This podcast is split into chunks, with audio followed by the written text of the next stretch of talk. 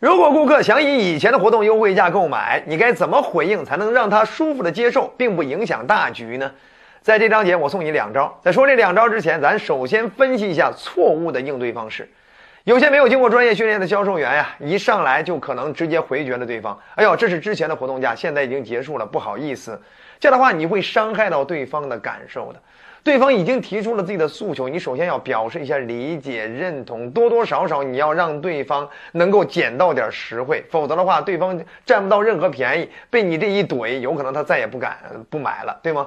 那除此之外，还有另外一种回应也不恰当，直接就说了，行，那就按以前活动优惠价吧。那这样的话，你就会让眼前的顾客觉得，哇，你们的利润空间好大呀，对不对？看来你们这里边有猫腻儿啊，平常的促销也不见得真的是促销，随时随地都能够按促销价。所以你也会让别人觉得你们不靠谱。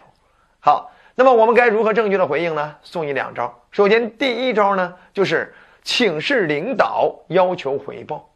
哎，我们不能擅自做主就给对方优惠价了，我们要想办法绕一下，不仅给对方更合理的感觉，同时也给对方更重视的感觉。所以你可以跟对方说，呃，这样吧，嗯，我看得出来你也挺喜欢的，呃，我请示一下领导啊，争取给你来个优惠，对吧？能按之前的，那今天要按之前的，我也想让你更省钱。哎，好了，那你在请示领导之前，想办法再要得一个他的承诺，我想确认一下，你确实喜欢吗？确实想要吗？嗯，你别 我回头请示完领导了之后，你又不想要了，对吗？好，他说那我肯定确实想要，你帮我申请一下吧。好了，只要对方给你说这些话，其实你就已经离成交不远了。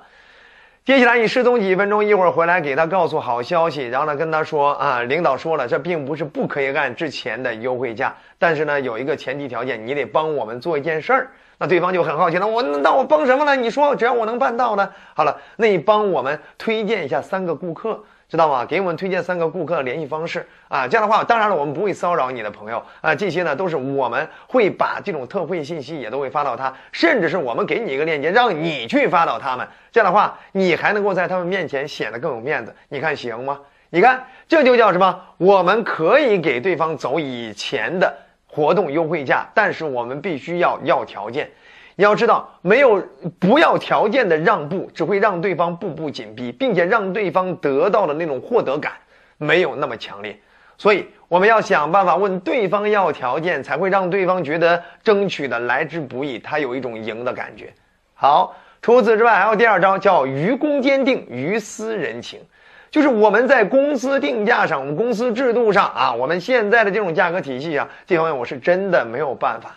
啊，这不是谁能改的，你你把总经理叫过来都没戏啊！后你再想办法拉着他去一边，哎呀，在于私人情嘛，就是想办法私下里拿个人自残，拿个人开刀，然后呢，让他觉得哇，你这个人够意思啊，对他更真好。那怎么说呢？你可以跟他说，这个公司现在这种制度啊，呃，确实很严谨啊，整个公司都是统一价，谁如果乱了这样一个这个市场啊，谁都有可能会受到很严厉的处罚。哎，你也别说话了。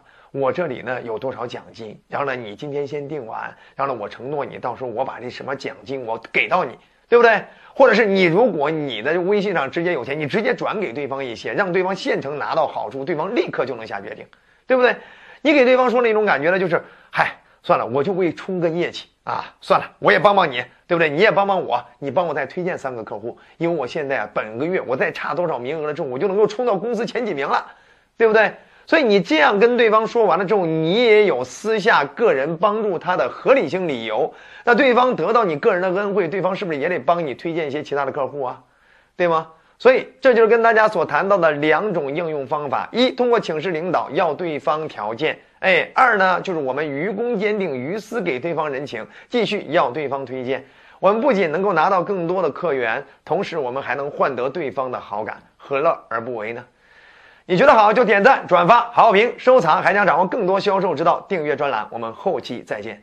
小刀娱乐网三 w 点 x 六 d 点 com 免费资源分享 QQ 群幺五三二二七六。